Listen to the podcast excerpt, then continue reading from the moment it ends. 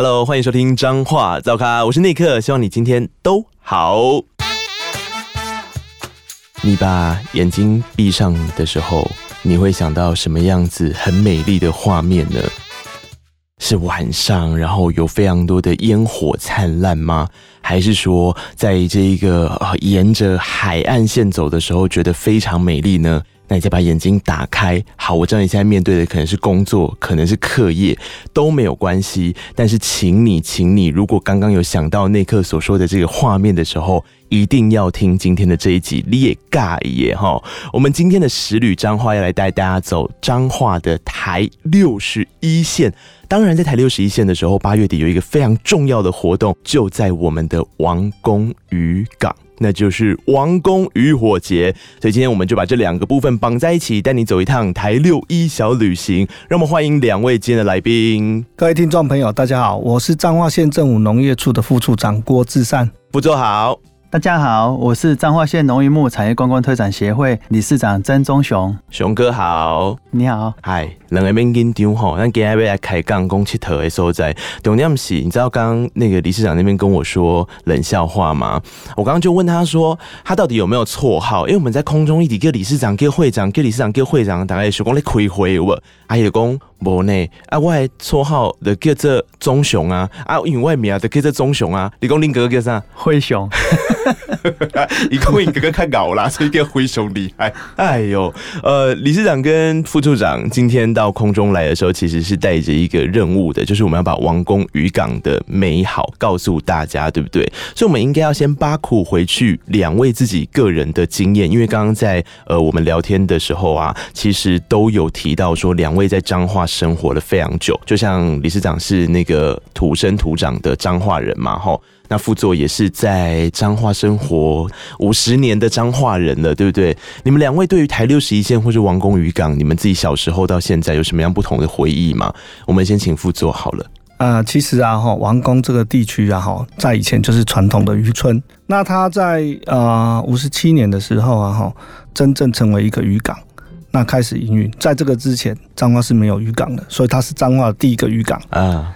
然后到了民国74年的时候，渔港这个地方开始有个灯塔，灯塔盖上来后，它其实是全台湾最高的一座灯塔，它大概有12层楼高，就是37公尺。嗯，这个地方渐渐的，大家会来这边看海，然后会去看这个灯塔，所以它渐渐的，它就变成一个大家去海边玩的一个地点。那在我们91、92年的时候，开始在渔港里面做一些休憩设施啊，渐渐的就开始办活动，嗯，然后它就变成一个很好玩的一个渔港。所以我们在过去啊，王功渔港也得过全国的10大魅力渔港啊，对，然后它也是我们休闲渔港里面得到最高荣誉3星级的一个渔港，所以真的是值得大家去那边走走看看的。嗯，副座你自己很常去那里约会吗？啊，去那边工作。哦，农工作娘吗？当然啦，要带小朋友啊，带老婆去那边。吃海鲜，这是非常重要的一件事情。因为我会这样子问的原因，就是因为像我们对于王功渔港，通常第一个印象就是那边的夕阳很漂亮。好啊，然后再加上刚刚有提到说，这个其实是彰化的一个8大美景之一嘛，所以它的那个看点到底会有哪一些？刚刚副座一直在强调说，那个是亲子出去走走而已嘛。啊，我们现在来问一下熊哥，平常约会的时候会不会去王功渔港？其实以前约会的时候啊，坦白讲很少去王功渔港。为什么？因为彰化比较近啊，就是去大肚山。哦，啊，那后来呢？后来，其实我觉得王功渔港在我内心里面是很美好的一个地方，而且带着一个很好的回忆。怎么说？就像昨天，其实晚上我跟我妈妈在聊天，就说啊，我今天要谈有关王功渔港。我妈就说，其实以前我们小的时候，她就跟我爸爸常常带我们3个小孩去王功渔港。我就印象很深，就是吃美食，那个蚵仔煎啊，或者是说鸡鸭饼。甚至刚刚我们谈到去看夕阳，所以我觉得玩公益馆给我的感觉是一种快乐跟幸福的感觉。我觉得那个也是一个回忆，就像我说，大家如果闭上眼睛的时候看到的东西会不太一样嘛。有些人可能是自己的家人，然后或是自己的朋友，然后相约到王功渔港去的时候，通常刚这样听起来好像都是白天。或者是夕阳，对不对？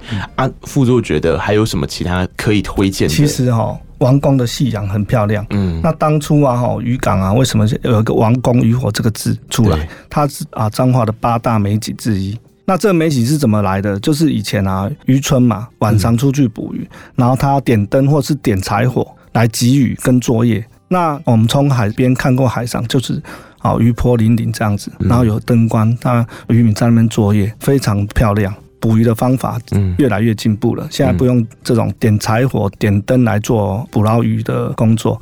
我们渔火节为了要恢复这个美景，我们在那边利用灯光、夜间的一些示灯跟放烟火，来唤起以前啊我们来王功欣赏这个美景的一个记忆。所以走到晚上的时候，为什么大家看到现在的王功渔火节里面会想到夕阳之后就是有烟火？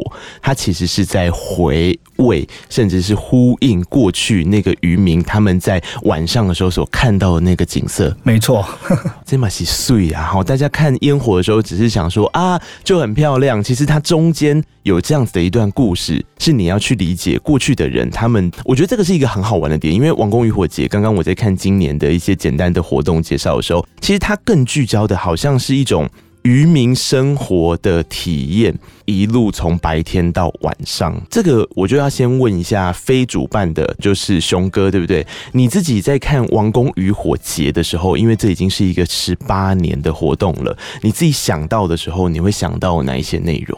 王功渔火节给我很深的体会，就是其实在109年那一天，其实除了有演唱会以外，白天开始啊会有一个市集，我们有那个市集嘛，当时有一个公益市集，我们在芳苑我们有6个社团，加我们农渔牧产业共同推展协会有6个社团。那个时候呢，其实我们一开始就是先募集很多的物资，之后在渔火节的那一边的公益摊位卖，所得全数捐给社团法人彰化县喜乐小麻痹关怀协会，因为他们要建立伯利幼家园，让这些身障的朋友们啊，他们能够有一个安养到终老的一个家园这样子。所以我觉得，其实王功渔火节当时109年的时候，我们还有结合去参与这样的活动，我觉得非常的有意义。因为王功渔火节它其实是一个在8月底的时候所举办的活动，那这个活动里面今年它举办的时候是2天，8月27号跟8月28号。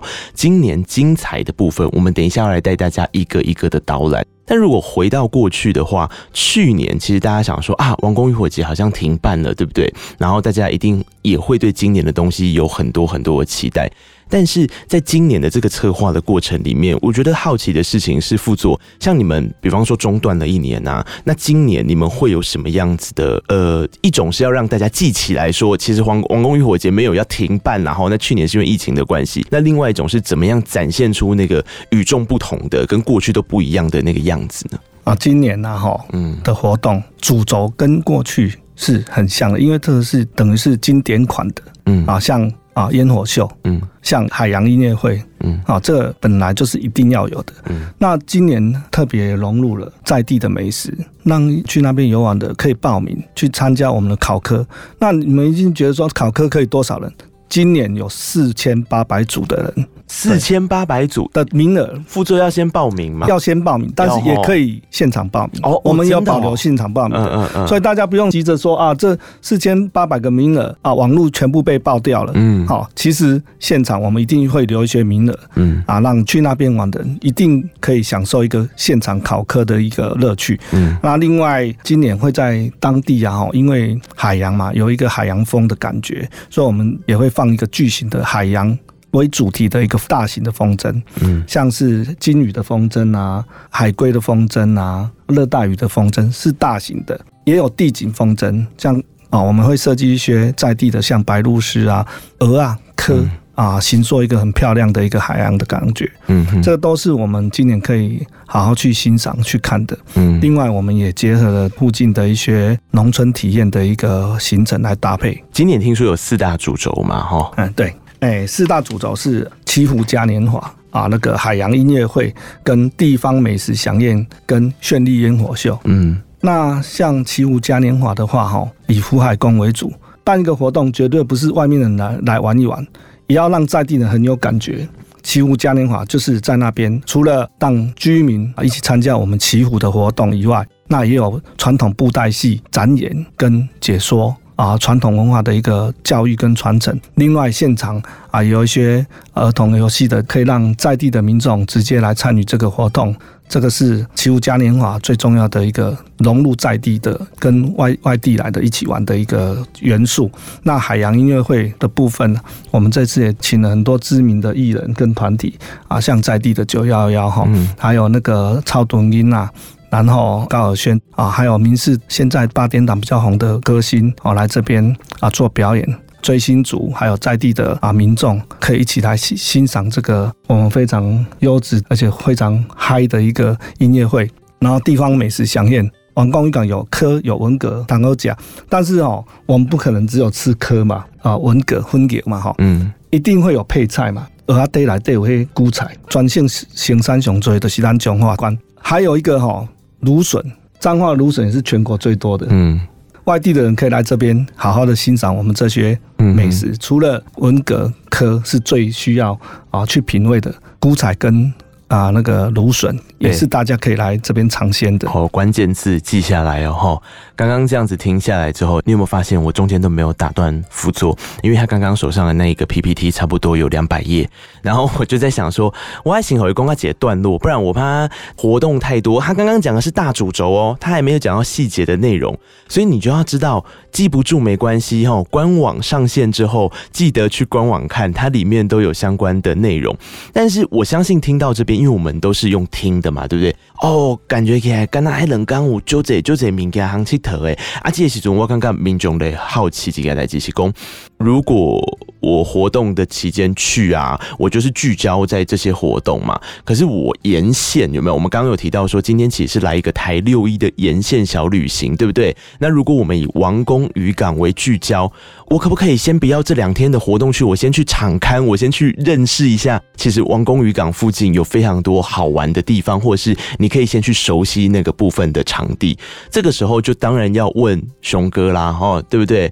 因为如果说今天从王功渔港的角度出发的时候，假设啦，哈，今天不是王功渔火节，我们要先去认识一下沿线，熟悉一下那2天的活动，就好好专注活动的话，你有没有什么样子要跟大家介绍的部分？除了我们可以把车子停在王功渔港以外，其实我们那一边有一个彰化海洋实验基地，它那边有脚踏车可以骑。彰化海洋食盐，食用盐的食盐嘛，对不对？哎，食物的食，盐就是研究的盐。对对对，食盐基地它就在王功渔港里面。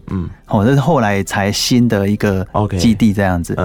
那边呢，它可以骑着脚踏车去在王功渔港逛。对，不管是在任何一个时间点，其实尤其是我们在说看夕阳的时候，因为它很漂亮嘛，你就骑着脚踏车看夕阳，这个感觉也是很好的。所以它变成说从那个地方可以去出发，甚至我们还可以去福海宫，还可以去牧羊场喂羊，还有王功生态景观桥。这个我们都可以去。那另外当然就是到王功街上去吃美食，蚵嗲啊、黑吉鸭边啊，还有花生等。其实从这个过程还最重要，我都觉得我们要很感恩，就是在地就是妈祖对我们的照顾。所以我其实蛮常鼓励朋友，就是到了王功那边一定要去福海宫拜拜，对，感受妈祖对我们的照顾，也感恩妈祖这样子。另外呢，还可以到王功的小型发电厂，也可以去那边逛。虽然是很轻的旅行，但是也是一个感受很好的一个过程的。熊哥，你这样子推荐，大概觉得一般的民众他大概要留多少时间？如果你要走你刚刚那些点，他要到2天吗？其实我刚刚谈的大概是一天的行程，大概是1天。如果今天他们想要体验沿线跟美景，想要安排个2天呢？如果是要安排2天，就像我刚刚讲1天的话，晚上其实可以住在传统三合院，有一个雪花雅居那边。晚上可以住那边，隔天早上呢，除了我们早上可以看非常棒的阳光以外呢，我们还可以到滨海去看植物的步道，去欣赏一些多样性，包括很多在海边的一些和尚蟹啊，或者是招潮蟹啊。哦，那我觉得这个是很棒的。那另外还有我们在王宫会有一个王者之宫桥那边，其实这边也是一个非常漂亮的一个地方。怎么说？王者之宫桥一个优点，它之前曾经荣获国际性的建筑大奖。那么因为它是在王宫渔港的出海口嘛，所以它是一座跨港的景观桥。嗯，因为它的造型以本地的王宫为名，所以引申叫做王者之宫的构想。这个过程当中，其实它呈现几何的美，虽然乍看之下有一点仿佛是大白鹭展翅高飞，但是其实它是在塑造彰化海岸地区性的景观的这样的意象。那有一个重点是，它是强调人性关怀、光线和风的互动。所以在这边呢，其实可以欣赏相当丰富的一个湿地生态景观。OK， 所以它其实是跟生态绑在一起的，对不对？刚刚这样子听起来的话，感觉2天1夜大家也不用想说啊，那住的话我一定要往彰化市走吗？或者是说我一定要住在鹿港吗？听起来好像也不一定。这样子的话，假设如果是2天1夜的旅行，你假设平常要走台61沿线这样子玩的话，刚刚理事长讲的这个顺序啊，你是按照顺序推荐的吗？就是从早上到晚上，甚至是到隔天这样的行程，对不对？那副座有没有什么要补充的？你刚刚这样听下来之后，有没有什么觉得说不外跟他搞？其实啊，我们如果从北部下来的话，先会进到我们61，先会进到我们县西嘛。对，那县西有一个蛤蜊兵营。那蛤蜊兵营大家听到就觉得，他是在这边其实做蛤蜊耶。其实是一个当初那个一个部队在那边驻守。所以真的跟部队有关系。对对对，蛤蜊兵营，然后那它里面你可以去体验说，当初大陆的那些老兵刚到我们台湾的时候，他居住的环境，所以可以去那边看，建筑物都还在。然后我们再往南走一点，就可以到彰滨工业区。跑到彰滨工业区干什么？哇，彰滨工业区够你玩一整天了。我觉得是我自己也觉得。對對對像台湾玻璃博物馆，对啊，这个你就可以逛很久。那也可以买很多你实用的，或者是欣赏用的玻璃，绝对值得去看。然后里面有一个玻璃妈祖庙，这个也是全国首创的。对对对。然后逛完以后我出来，其实那边还有白兰氏博物馆，对，然后也有秀传医疗博物馆。另外可以去看缎带网博物馆，那个是观光工厂啦，那可以去看一些你喜欢的一些缎带啊，或者是丝织品，那边做 DIY， 对，其实都是蛮好玩的，光这个你就可以玩很久。那你再继续往南走，就开始进入农渔村的一个体验。过了鹿港以后，到了芳苑大城，这个就是都会的小朋友跟大人可以去那边做一些农村的体验。那农村的体验包括渔村的，对，我们这条线跟别人不同的就是我们有渔村的一个体验活动。像说哈哈渔场，你可以去做一个一日渔夫。你看这样又半天了。对啊，你看一日渔夫他可以教你怎么去捕看钩，怎么撒八卦网，对，那个撒网那个，然后下去用围网围鱼。另外也是可以什么工具都没有就下去猛啦，这个都是一个一日渔夫的一个很好的活动。然后如果你觉得海边的玩起来意犹未尽，我们再往南走，可以到芳苑这个地方我们去做海牛。利用那个黄牛拖着牛车，然后载游客去海边潮间带。平常没有游客的时候，他们就是做采蚵的工作。假日的话就载着游客下去里面猛拉，在海边烤蚵，然后听听这些牵海牛的这些老阿伯去讲一个他们如何去在海边讨生活的一个做一个介绍。那这个部分是属于海的部分。另外也可以去海空步道，我们彰化县政府在那边做一个去观赏这个海边的生态跟红树林生态的一个步道，这个是不会弄脏你的手，也不会弄湿你的脚的一个活动。这个是海边的活动。那台61线往东边走的话，我们就可以去体验他们的农村生活，像是东螺溪，它可以教你做一些古老的一些传统美食的一个制作。啊，这个都是可以去团体报名去参加的。另外啊，那个过湖农庄水耕蔬菜的一个体验，教你水耕蔬菜是怎么种，然后现采完以后怎么去做好吃的沙拉，或者是去煮一道好吃的一个水耕蔬菜的一个料理。嗯，啊，这个都是非常好玩的。我们总共有7个游程，对啊，平常如果你们是团客，可以一起来这边报名这个7项全部玩完哦。2天也不够啦。对啊，不是，大家要知道哦，我刚刚在算哦，你简单来说，你台6E这样子下来之后，你大概分3个部分：深港线西1块，对不对？鹿港福星1块，芳苑大城1块。然后他感受到的东西完全是不一样的。而且鹿港福星刚刚副座是先跳过，因为我说彰化照咖从第1集开始，大家介绍了很多鹿港，所以我们把鹿港福星拉掉呢。鹿港福星拉掉之后，你就已经刚讲2天可能都不够了，对不对？所以其实如果你要沿着台6E玩的时候，会建议大家，王功渔火节是在8月27跟28，可是因为27、28太多活动了，我觉得在日常的时候，或者是说朋友你听到这一集的时候，那个王功渔火节已经结束了。其实关键点是在台6E的这个西滨小旅行，它可以有非常多的选择。刚刚讲的海边有海边的，农村体验的有农村体验的。如果就理事长的角度来说，你刚刚这样子听完，我看你听得津津有味，你自己最喜欢什么样，或你曾经体验过的？副座讲的真的非常的精彩了，因为我自己都想要去玩好几天。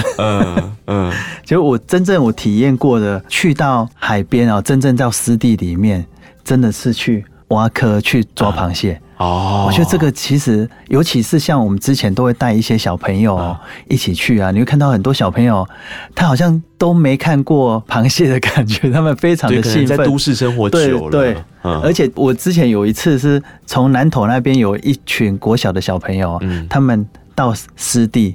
我都印象很深，是因为他们南投在山上完全没有到海过，去到那边他们还坐在堤岸旁边唱他们当地的歌，每挖到1颗就会有听到尖叫声。真的假的？哇，挖到了！因为他们从来没看过，这是真的。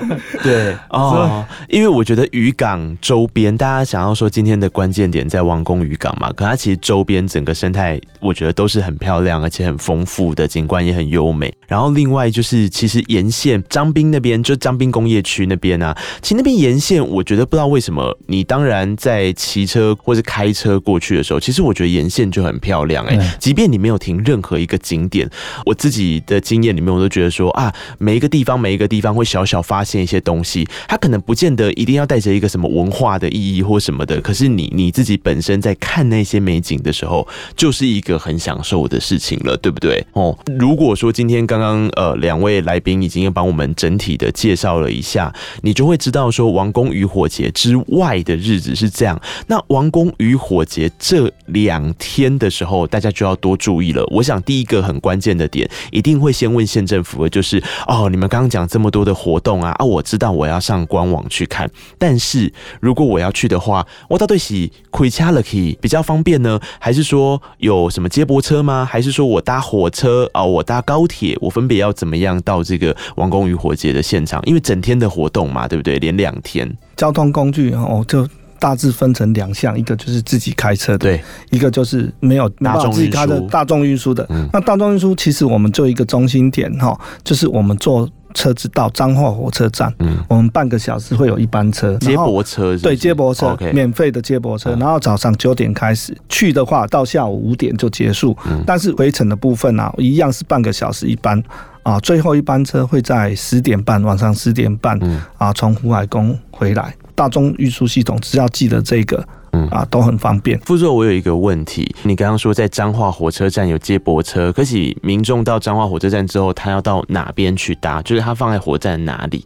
就彰化火车站正对面看到一个帐篷，所以要走出去哦。走出去，对，彰化火车站。然后如果自行开车的话，就是不管你是从南下或者是北上，到了台61线啊，王功交流道。系统交流下，活动会场比较复杂，那我们会进行交管，他们会引导你到我们的一个停车场，那个大停车场其实就在美食街旁边，所以非常方便。你要吃东西啊，你说渔港的美食街旁边不是在王功街往前给啊，的美，它哦就日常就是美食街的地方，不是特别隔出来的，对，日常就有的。OK， 我们也希望大家去那边消费啊，然后美食街跟着大家排队，然后去坐接驳车，这个都是免费的，可以直接帮你再到福海宫，你也可以到王功渔港。然后也可以在美食街，对啊，这是三个主要活动的点 ，OK， 哦，都是免费的接驳。嗯哼，刚刚提到的路线啊，其实接驳车听起来也是一个很方便的选择。那开车下来的人呢，你要记得哈。还是要转乘接驳车会比较方便一点点，因为我相信大家那个概念上都想说啊，我哪个点我就直接开车到那个点，然后我到哪个主要地方我就开车到那个主要的地方。可是，在那两天你就真的要特别注意，因为那两天在交通上面一定会要有一个分流、一个疏导的政策，再麻烦大家配合一下现场人员的指挥啦。这样子来说的话，除了交通之外，我觉得接下来也要问一下理事长这边，除了我们刚刚讲到的王功渔港的这个王功渔火节，他自己本身的这一些活动的景点，如果是你一个观光客的角度，你觉得要怎么样把它串起来去做这两天的游程？因为我觉得说串起来，如果是我的想法，我有可能就是从王功渔港那边有可能玩一天，对，之后呢会到就是海空步到哈哈渔场，尤其在汉堡那边的哈哈渔场，我觉得是一个很好的生态的体验。因为在那个生态的体验当中，我们可以去砍钩，还有去挖蛤蟆，尤其那边还可以吃到真的现煮的。对，现煮很新鲜，自己抓自己煮的鱼，哦，真的很好吃啊！所以它那边有我们讲风味餐，所以其实真的很棒。我觉得也可以想象，有些民众可能他就是两天一夜啊。对不对？因为27、28就是两天嘛。那这样的话，比方说王功渔港周边的那个住宿啊，或什么的部分，可能就要提早准备了，对不对？其实我刚刚有讲过哈，我们民宿的部分啊，哈，当然名额有限啊，来了这么多游客，可能也没办法说全部容纳。但是啊，我们彰化有很多不错的旅馆，那我们有免费的接驳车，离这些旅馆都很近。也可以到晚上住在北彰这边搭免费接驳车，隔天又可以享受那个海洋的一些体验活动，这个其实是都蛮方便的。因为我觉得大家要留意一下，我记得我们之前几集的时候也特别提过说，其实彰化现在在做绿色旅游这件事情，也很希望大家留下来两天一夜。那你选择合法的民宿，其实你可以体验，比方说彰化市有彰化市的风情嘛，可是其他比较农间的或是比较港边的，它同样都会有不一样的感觉啊，就看你要怎么选择。重点就是刚刚我们连结回来副座所讲到的，其实接驳车都非常的方便啊，不管你开车再转接驳，或是你直接搭火车再接驳，都没有太多的问题，而且很环保。对啊，很环保。对。说到环保这件事，我才想到，理事长你们平常是不是在净滩啊？对，我们协会其实一开始的主轴就是跟净滩有关系。我觉得最感恩的其实就是彰化县县长王惠美县长，还有环保局，其实对我们协会的肯定啊。在之前我们还荣获了那个净滩绩优团体守护海洋环保楷模，这样。我们办净滩很多场的一个过程当中，我深刻的体会是为什么我们要去净滩。其实有12个字是我们去主办承办净滩的一个动机。这12个字就是学习、模仿、身教、做起、感恩、回馈。为什么这么说？因为我们每一个人其实走到哪边都是在学习模仿，有可能我们遇到有可能不是很 OK 的，我们也是在学习我们的度量啊。那我们遇到好的或是好的事情、好的人，其实我们从这个过程当中，我们可以去模仿别人的智慧。另外跟净滩有关系，就是我们要去学习模仿很多有爱的人。对整个我们生长的这片土地，他们的用心，他们的爱心，我觉得这个是我们要去学习的。那另外一个部分是身教做起，因为净滩真正是在做教育。我们不敢说啊，我们可以捡多少的垃圾，因为毕竟垃圾你会发现，现在净滩完了一段时间，海洋垃圾又飘过来了。但是在透过净滩的过程，除了捡垃圾以外，真正在教育孩子，我们用大人用身教做起嘛，去教育孩子说，我们真的要爱护我这片土地，因为我们每一天每一个人都在制造垃圾。对，那我们要用我们的自己的身教去爱护我们这片土地。所以刚刚谈的学习模仿、身教做起，最后是感恩回馈。为什么要感恩回馈是最重要的？因为我们每一天，其实我们所吃的所用的都是很多的人给予我们的，很多的人用心把他的角色做好，去生产很多好吃的，制造很多好用的给我们用。所以透过这个过程当中，我们是在感恩很多人给予我们的。那另外回馈呢，因为我们去做净摊，去做这些事情是一种回馈大地。那更何况我觉得很深入的一个点是，我们如何在我们每一个人的每一天，我们能够减少制造垃圾。有可能我们去买一杯咖啡，我们用自己的杯子去装，那我们就减少了一杯咖啡的垃圾了嘛。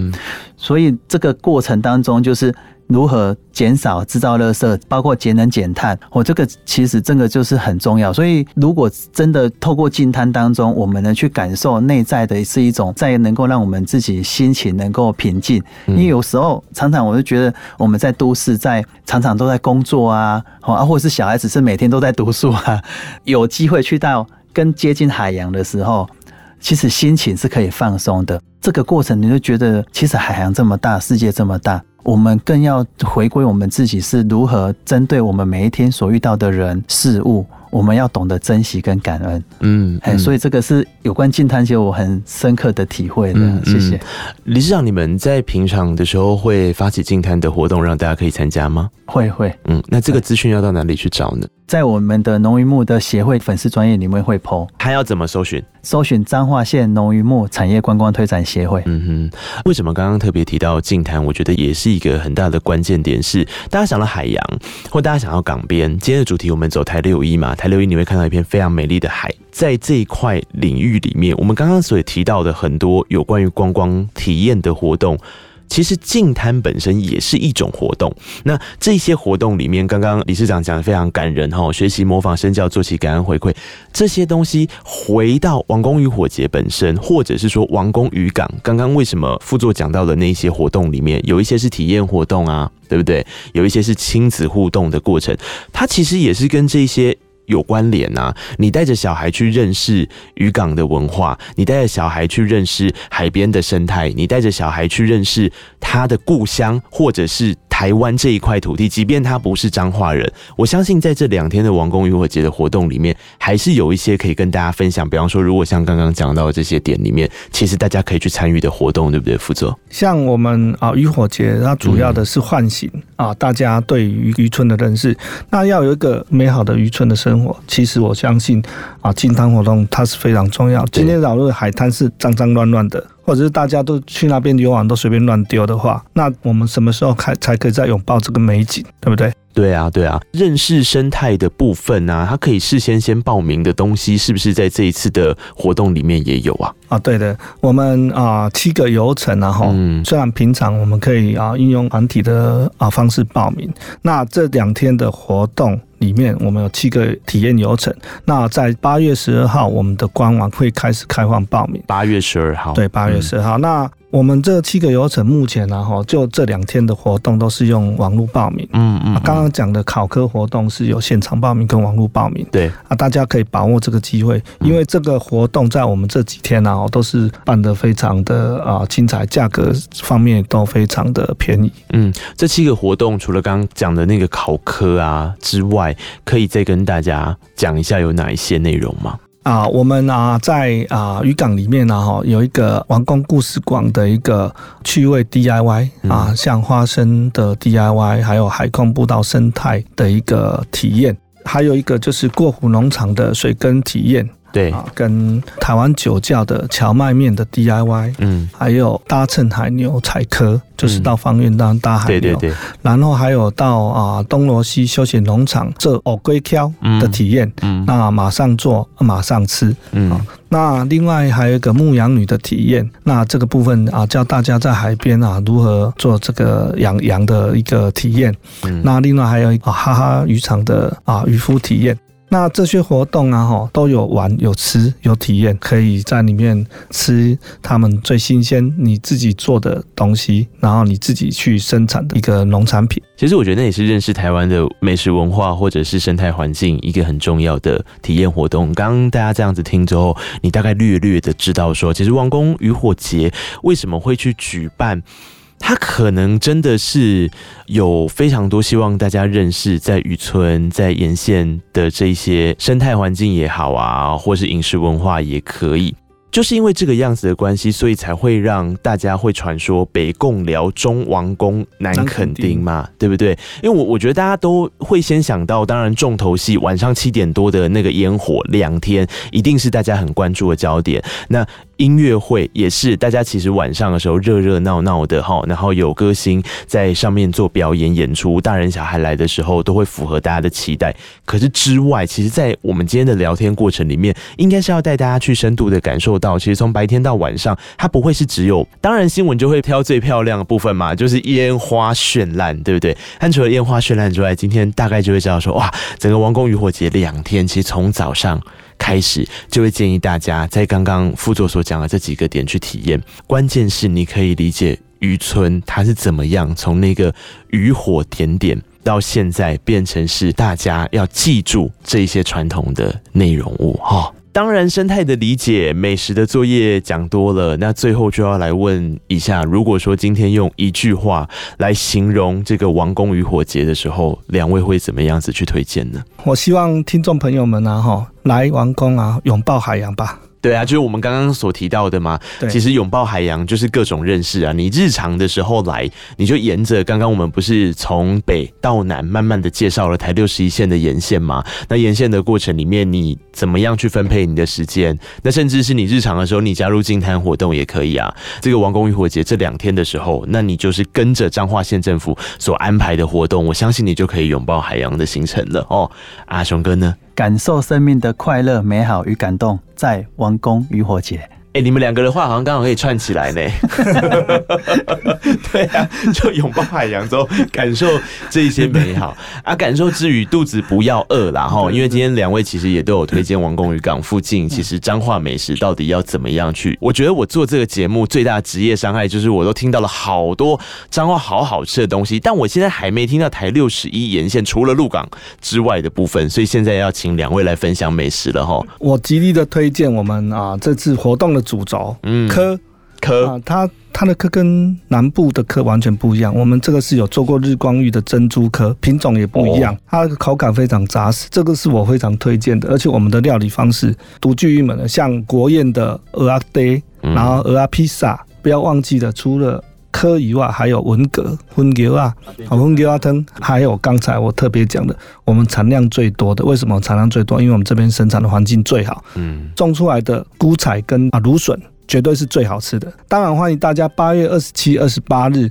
来参加王功渔火节，享受我刚才讲的这些美食。那平常你们来也都有很多可以让你们享用，烤科、文蛤，然后韭菜，还有一个是芦笋。记得哦，但我想季节还是有差吧。比方说，大家知道芦笋不是就有一个季节在吗？现在来都刚好。对啊，现在这个时候，我们说的现在是我们现在录音的时间是8月份哦，所以8月份的时候来记得吃芦笋，夏天的时候嘛，对不对？对。呵啊，刚刚讲到的4大食物，你把它笔记起来之后，那换理事长这边。如果是我推荐的，其实我个人是最喜欢蚵仔煎的。